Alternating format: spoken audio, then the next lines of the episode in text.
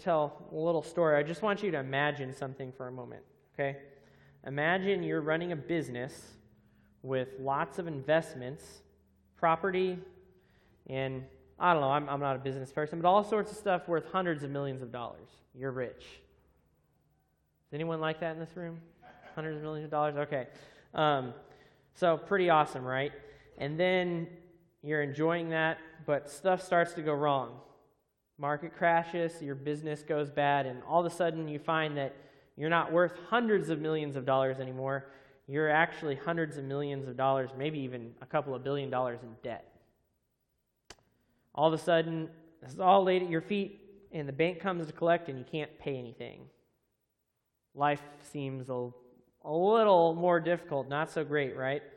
So the bank starts to seize all your stuff, everything you own, um, and it's still not enough. So they decide they're going to take you and your whole family and have you work off the rest of the debt as long as you live. Things are starting to, to sound pretty bad. So, what do you do? Um, everything's outside of your control now. Your life is in the hands of somebody else. So, you decide to go and beg for mercy. And you ask that the bank would give you more time to repay the debt. And you're like, if you just give me some more time, I'll be able to come up with the money. Even though, really, you know, you're not going to be able to come up with the money, your debt is huge. You don't think there's any hope. But to your astonishment, the person in charge of making the decision tells you he's decided to completely forgive your debt. All of it. And you don't have to worry about paying any of it back. Praise the Lord, right? What a miracle. Now, what do you think you would do? Go out and have a party? Yeah, go go have a party, right? Celebrate. Um, that's what should be done. But and this is kind of like I don't know if you've ever played one of those video games where you don't really have choices. It's like here's what you do next, okay? So here's what you do. You don't go have a party. You remember that one of your coworkers owes you about ten thousand dollars, and you think to yourself, "I'm gonna go get my money from him." And so you go to him, you grab him, you start demanding the money that he owes you, and he says, Hey, I don't have it. I need some more time. So you start to choke him. And he's begging you, Please just give me some more time. I will pay you back soon. And instead, you sue him. You have his wages garnished until you're repaid, and you do the same thing to him that was about to be done to you. So you start feeling pretty good about yourself, thinking you're getting back on track with your finances. You're like, all right, well, I don't have hundreds of millions, but I got $10,000 now. And you're feeling good, but some of your coworkers saw what you did and they couldn't believe it. So they went and reported to the person who decided to forgive your debt, and they changed their mind. And he calls you back and says, How could you do that after I forgave you all the money you owed me? You're not getting off anymore. You're, you're going to pay back what you owe. And what would we say about someone who did this? Not a good person, right? Somebody who hunted down someone else who owed him a little money after all that debt was canceled. Um, there are not nice words for that. Um, someone who does this is not a good person, and they didn't learn anything from the miracle of debt that was canceled. The cancellation of that debt was a miracle. So, this is not a real story, but I just wanted um, you to think about that as we get ready to read through our passage this morning. Does anyone know where we're going? Matthew chapter 18. So we're going to go to Matthew 18 and we're going to read verses 21 through 35. It says, Then Peter came and said to him, Lord, how often shall my brother sin against me and I forgive him? Up to seven times? Jesus said to him, I do not say to you up to seven times, but up to seventy times seven. For this reason, the kingdom of heaven may be compared to a king who wished to settle accounts with his slaves. When he had begun to settle them, one who owed him 10,000 talents was brought to him. But since he did not have the means to repay, his Lord commanded him to be sold along with his wife and children and all he had, and repayment to be made. So the slave fell to the ground and prostrated himself before him, saying, Have patience with me, and I will repay you everything. And the Lord of that slave felt compassion and released him and forgave him the debt. But that slave went out and found one of his fellow slaves who owed him a hundred denarii. And he seized him and began to choke him, saying, Pay back what you owe. So his fellow slave fell to the ground and began to plead with him, saying, Have patience with me, and I will repay you. Exact same thing that he said to the other guy. But he was unwilling, and went and threw him in prison until he should pay back what was owed. So when his fellow slaves saw what had happened, they were deeply grieved, and came and reported to their Lord all that had happened. Then summoning him, his Lord said to him, You wicked slave, I forgave you all that debt because you pleaded with me. Should you not also have had mercy on your fellow slave in the same way I had mercy on you? And his Lord, moved with anger, handed him over to the torturers until he should repay all that was owed him. My heavenly Father will also do the same to you if each of you does not forgive his brother from your heart. So, scholars have varying opinions on exactly how much 100 denarii or 10,000 talents would be worth today. But for comparative person, uh, purposes, it would be fairly close um, to that story I shared earlier. 100 denarii, around $10,000, while 10,000 talents, somewhere in the realm of $6 billion. So, the point is not the exact numbers, but the vast difference in what was owed there. So that's what my story was about. Because um, we hear 100 denarii and 10,000 talents, and until you do some research, I mean, I have no idea what the difference in those are. So I think most of us would be appalled at the actions of the man in this parable who refused to forgive the debt of his fellow slave, even if it was a decent amount of money. $10,000 is a lot of money. Um, but compared to 6 billion, it is not. Compared to the debt that this man was forgiven, it was nothing. Just like I think most of us would be appalled by the actions of the man in the imaginary, imaginary story that I started off with, talking about a wicked and ungrateful man. Agree? Yep, okay, good. So there's a few things I wanted to see in this passage this morning. First, that so often we are the man in this parable. Secondly, the importance of repentance and forgiveness. And thirdly, the beauty of the gospel. Will not be in that order. Um, this parable is here to teach us about forgiveness. Peter starts by essentially asking, hey, what is the limit for forgiveness? Like, how many times do I have to forgive? And Jesus responds by telling him not to limit the number of times you will forgive. And this passage is actually connected to the previous um, several verses on church discipline, which is a topic that we covered in great detail in our life group semester, but that's a whole sermon in and of itself. So if you didn't get to read that, we still have some life group books, and you can go and, and read through that. But they're connected here. Um, in verse 23, Jesus is essentially saying that this is how God deals with his people, his church. And it's an example of what forgiveness looks like between God and his people and God's people with each other. So, our interaction with God and then our interaction with each other. And when we understand this, this parable makes a lot of sense, and, and hopefully we can start to see ourselves in it. So most of you probably know Romans 3:23. It says, "For all have sinned and fall short of the glory of God." Do you agree with this verse, church? Amen. amen. Yeah. We say yes, we say amen. This is true. But I think at least sometimes we can fool ourselves into thinking we aren't really that bad. Yeah, we, we know we've sinned, and therefore we, we know we need the salvation offered by Christ. We've, we've heard this in church. Um, we understand that any amount of sin makes us fall short of the perfection that is needed. This is biblical truth. This is true. But I think we can minimize our sin too often.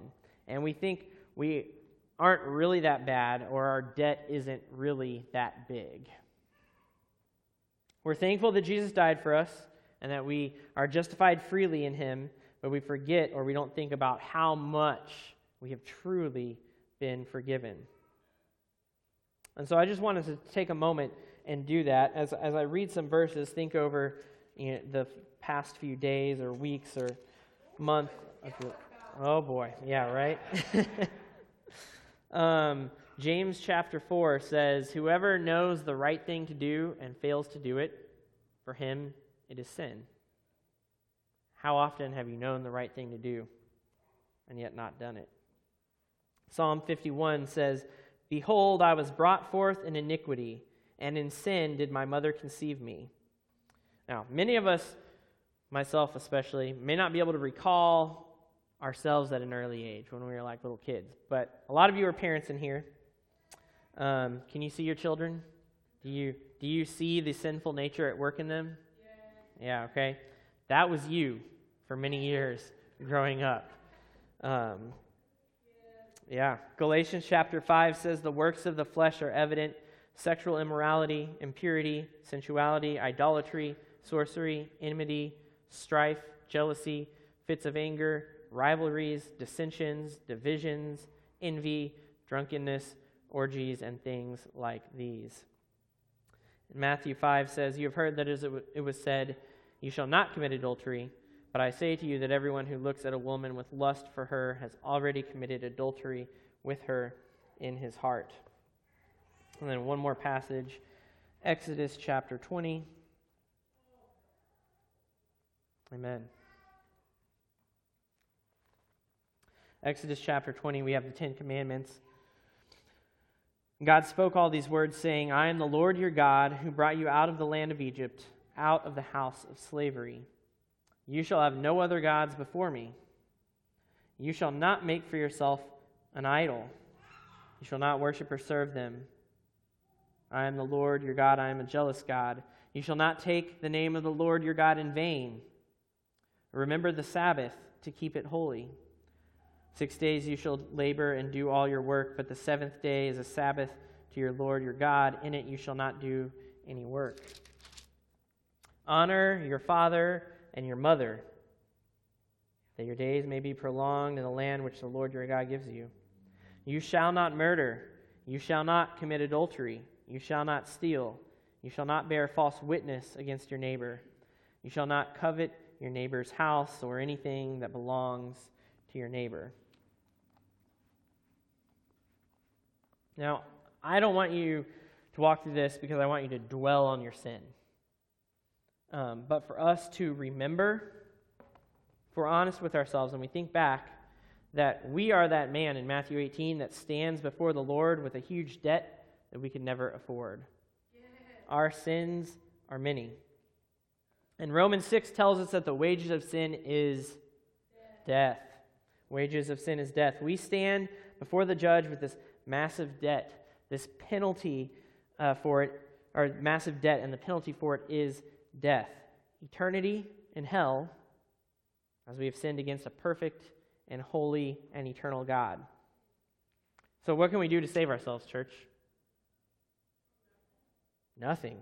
We can't do anything. We, can we stand before God and beg Him for more time to repay our debt? We, we can't. We can't do anything to pay it off. Isaiah says our righteous deeds are like filthy rags, filthy garment. We can't do anything to pay off our debt and earn our salvation. Fortunately for us, we stand before the one who loves us. He's not just an employer, okay? He loves us in spite of all of our sin. God so loved the world that he sent his only Son that whoever believes in him shall not perish but have eternal life. So the wages of sin is death, but the gift of God is eternal life in Christ Jesus. And God demonstrates his own love for us in this that while we were still sinners, Christ died for us. He took that punishment for our debt, all of that, all that sin upon himself. Someone had to pay it. It existed, it was there. And it was debt well beyond what any of us could ever possibly hope to pay. Only one person could. That was Jesus. So Jesus went to the cross.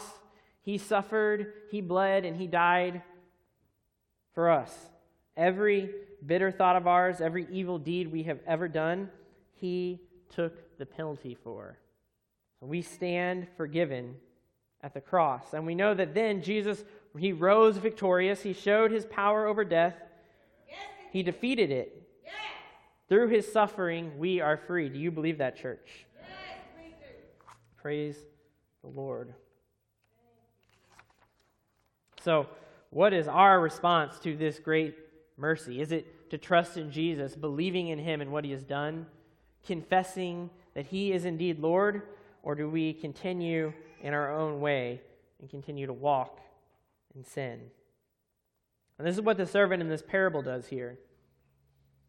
After this great mercy, this great miracle of salvation is extended to him, what does he do? He doesn't walk in mercy and forgiveness. He doesn't turn from his sin. He goes out and he attacks somebody who owes him a debt infinitely smaller than the one that he was just forgiven. He has no mercy. There is no repentance in this man's life. He continues to walk in sin. The gospel calls us to repent. Acts 3:19 says, "Repent that your sins may be wiped out and that times of refreshing may come from the Lord."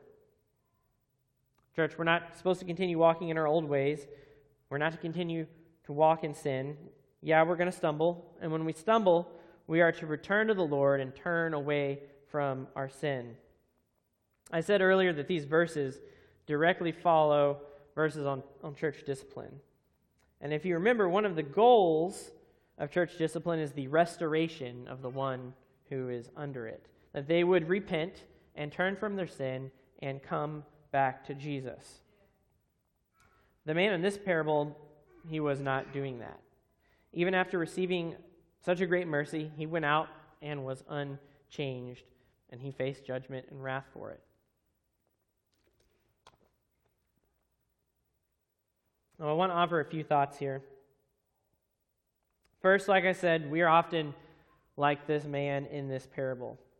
And in one regard, we are all the man in this parable. Like, we must, church, we must get this if we are to ever practice real forgiveness or understand the gospel. We all stand before God with a debt that we could never have any hope of repaying.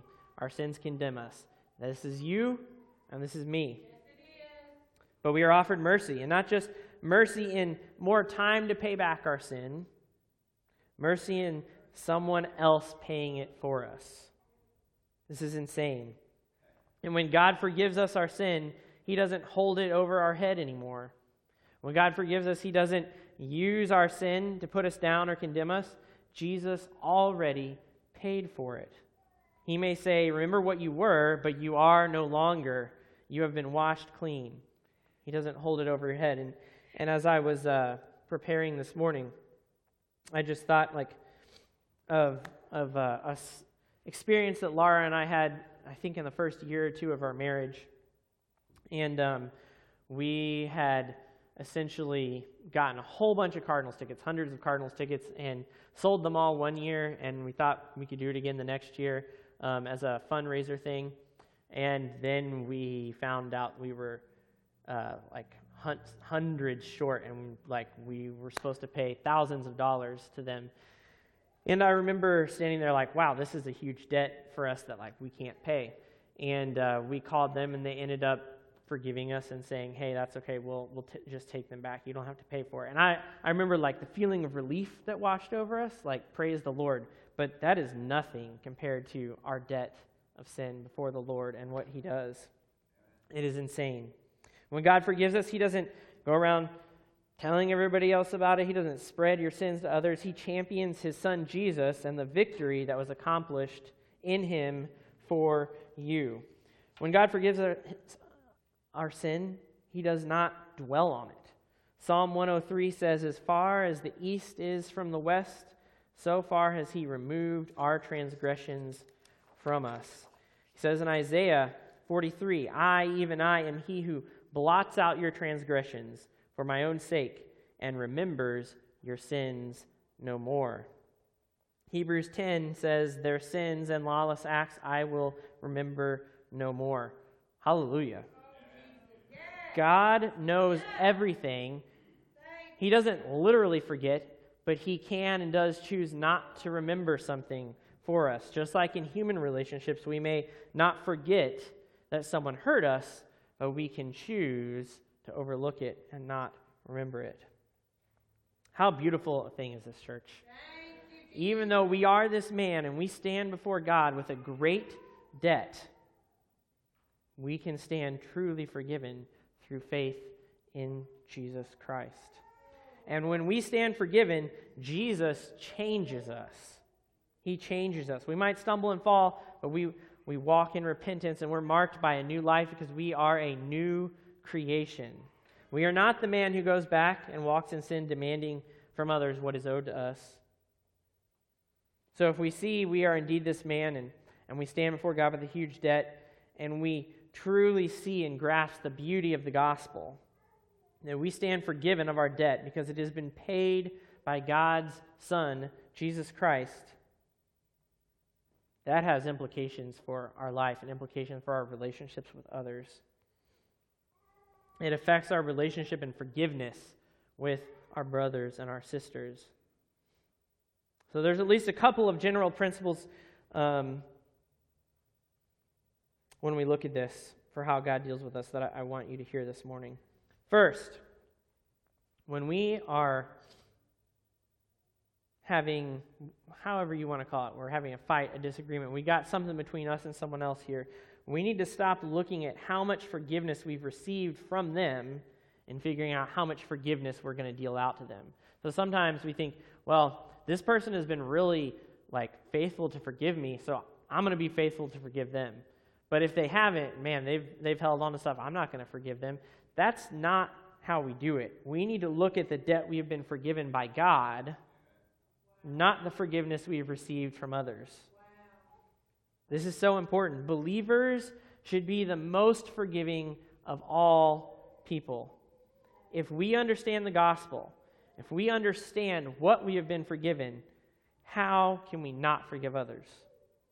Can we stand before the Lord and say, God, I cannot forgive this person? How does that make sense? It doesn't. We're supposed to be Christ's ambassadors. We're supposed to look like him for the world to see. A Christian walking in unforgiveness will not look like Jesus. In verse 35, Jesus even says that his Father will do the same to you as the man in this story if you do not forgive your brother from your heart. Secondly, um, real forgiveness doesn't keep bringing up an incident to the detriment of the other person. If you forgive someone for something they've done, you don't keep bringing it up. Let's say your spouse says something mean or hurtful to you. Sure, we've all done that before. But you talk, they apologize, they ask for forgiveness for what they've said. You accept their apology, you tell them they're forgiven. But then over the course of the next few months, whenever you get upset about something or maybe you want something your way, you keep bringing up what they said. You're using it as a weapon. You have not forgiven them. That is not forgiveness. If you've forgiven them, it's in the past. God doesn't keep bringing your, your sin up to, to hit you over the head. We want to we want to imitate God. Thirdly, real forgiveness, um, and really, this isn't even just about forgiveness, but um, real forgiveness doesn't go around gossiping and telling other people what the person did. Love covers over a multitude of sins. If your friend sins against you, y'all talk about it, you extend forgiveness, you don't need to go talk to other people about it. You don't need to say, hey, yes, last, last week so and so said this. First off, that's just gossip. And secondly, you're showing you haven't forgiven because you're still talking about it. God doesn't do that. He commands us not to do that. Don't sin against your friend, your spouse, whoever, by gossiping about them. You're wounding their reputation, hurting other relationships. If you have forgiven them, put it in the past. Fourth, um, real forgiveness does not dwell on what happened. It's not saying it never happened, but you are choosing to no longer dwell on it.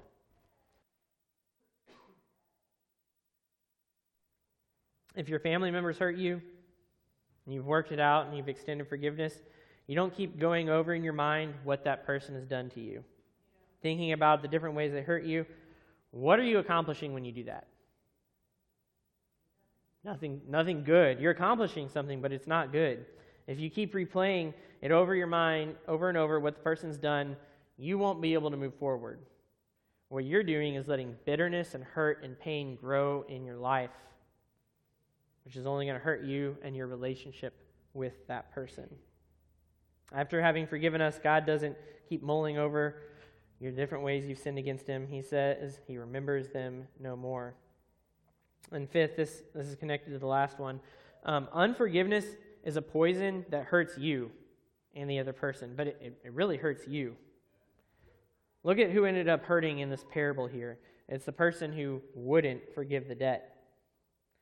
Church, don't let a root of bitterness grow up like Hebrews 12 says. It will only hurt you, and it will hurt others as well. Young people, if your parents sin against you, don't hold on to it. Forgive them. What good will it do to hold on to unforgiveness? It will only poison you and grow a root of bitterness. And uh, lastly, or sixthly, here, repentance plays an important role in forgiveness. Obviously, the man who was forgiven in this parable did not show fruits of repentance. He went out and choked someone over a terribly small thing compared to what he had just been forgiven. And so, this again links back to that previous section of verses on church discipline. Um, something for us to continue to keep in mind in this parable here is that in the, it is in the context of the church. Jesus had just finished talking about discipline and dealing with someone who is sinning against you and what to do when someone is not repentant. He says, you know, take a couple of others along. Then eventually, if there's not repentance over sin, the, the long journey there is to putting them out of the church. Peter asked Jesus what to do when his brother sinned against him. Not a random person. Um, it's not what to do if an unbeliever sins against him. And I'm clarifying this here because it's what we see in this passage of Scripture, and I think it's important when we, when we talk about forgiveness. Um, if there's no real repentance from someone, you can't not bring it up. Like if somebody is sinning against you, if it's something you can't just let love cover over, you need to have a conversation. You need to bring it up. So you can't say, well, I've just forgiven them, and then it keeps happening and it, you keep getting hit again. Um, if there's no real repentance, Go, go and talk with him. And if there's no real repentance inside the church after you've talked with your brother, like I said, the previous passage says to take one or two other along. And if there's no real repentance, we follow we follow Scripture here. Um, but again, we're talking about relationships between brothers and sisters in Christ. We, church, hear me, we should expect to some degree that those who are not believers we should expect to some degree that they will hurt us and be hostile towards us. Do they have the mind of Christ? No. They do not. Do they know his love? No. no. So, how can they show it to others? They can't. Now, I'm not saying let yourself be abused by non believers or anything like that, but we should view our relationship with them differently, and our expectations of them should be different. And we're going to need to walk in forgiveness, love, and mercy towards them. Uh, we want to be good ambassadors. They are lost in their sin, wandering in the dark, unable to see, headed to hell. You extending them forgiveness may be what the Lord uses to shine the light of Christ into their life, leading them to salvation. And, and that whole thing is another sermon in and of itself. Like I said, this passage here focuses on relationships between believers. I think many of these principles apply, but the way we interact with them is going to look a little bit different. But, church, I encourage you this morning if you have hurt others, repent. If you've hurt your brothers and sisters, repent. If you've hurt non believers, repent. And if you have been hurt, forgive. Forgive. Look at the gospel. This is the key to forgiveness.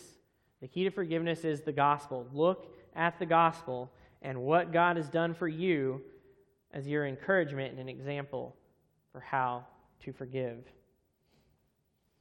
I don't know all of y'all's stories or what's happened in your lives, but I'm sure that some of you have endured horrible things at the hands of other people. Things that I can hardly even imagine.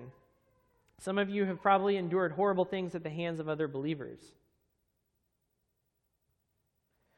But no matter how bad those things are, they are but a drop in the bucket compared to our sins before God. Seeing the beauty of the gospel, understanding the gospel is key to forgiveness. Our sins, like I said, are a drop in the bucket compared to our sin before God, yet God has forgiven us, and the debt has been paid by Jesus Christ. Let the beauty of the gospel lead you to repentance and forgiveness. That's my prayer this morning. That's been my prayer this week. I've been praying that we would all, that you would see your sin as what it is before God and recognize you are this man apart from Christ. You would see the beauty of the gospel leading you to repent and trust in him if you haven't, and that you would forgive those who have hurt you. In a, in a couple of minutes here, we're going to reflect on the beauty of the gospel as we sing together. But first, I want to encourage you if you are here and you have not trusted in Christ for your salvation, today is the day for you to do so. You need Jesus. You, you cannot pay your debt. Yes, you, you cannot. It is impossible. Only Jesus can. The forgiveness that is offered to you is not something you deserve, it is not something you can earn, but it is offered to you as a gift nonetheless. Will you receive it or reject it? Romans 10 says, If you confess with your mouth Jesus is Lord and believe in your heart that God raised him from the dead, you will be saved. For with the heart a person believes, resulting in righteousness, and with the mouth he confesses, resulting in salvation. For scripture says, Whoever believes in him will not be disappointed, for whoever calls on the name of the Lord will be saved. So I encourage you as we sing in a moment um, to do that today. Admit that you are that man that stands with a debt of sin before God that you cannot get rid of, and trust in Jesus. Call on him to save you. And if you're here this morning you've been struggling to forgive someone, whether that be another believer or a family member or someone else, I just want to encourage you one more time don't let bitterness grow in your life. Don't let it choke you. Don't be the man who was forgiven of much and refused to forgive. Unforgiveness will hinder your walk with Christ and your growth as a believer. Let the truth of gospel of the gospel wash over you as we sing this morning. Ask the Lord to help you grasp and see the beauty of it and to help you forgive just as you have been forgiven. Lastly, in relation to the gospel, um, I just want to say if you're a believer and you've been beating yourself up, punishing yourself for your sin, or, or feeling like you're just not good enough, stop. God doesn't want you to stay trapped in shame. It's from the devil. The beauty of the gospel is that, yes, we were that man, but God has made us something new. We are a new creation. He's called us out of darkness, and He's called us into the light. Believe that. Confess and repent of your sin and trust in the one who has already paid your debt. It's gone. Some of you, this is like uh, Romans says, or Corinthians, that is what some of you were. You are forgiven Jesus took care of your sin on the cross. May we all, all of us this morning, marvel at the beauty of the gospel that Jesus paid our debts and we stand forgiven. Let's pray.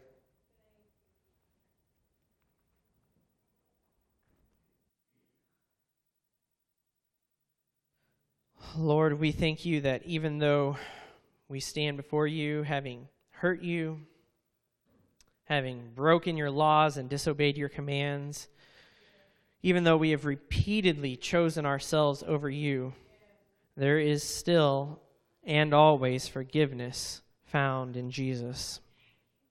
We pray first this morning for anyone here who has not trusted in you. Call them out of the darkness this morning. May they call on your name and be saved. We also ask you to help us truly understand and see and grasp the beauty of the gospel, the beauty of the forgiveness that is found in you. And that in seeing that, you would help us to forgive. Lord, may no root of bitterness grow in our hearts. Turn us from our sin to you. As we sing these songs together, we ask you would do these things for your glory. Amen.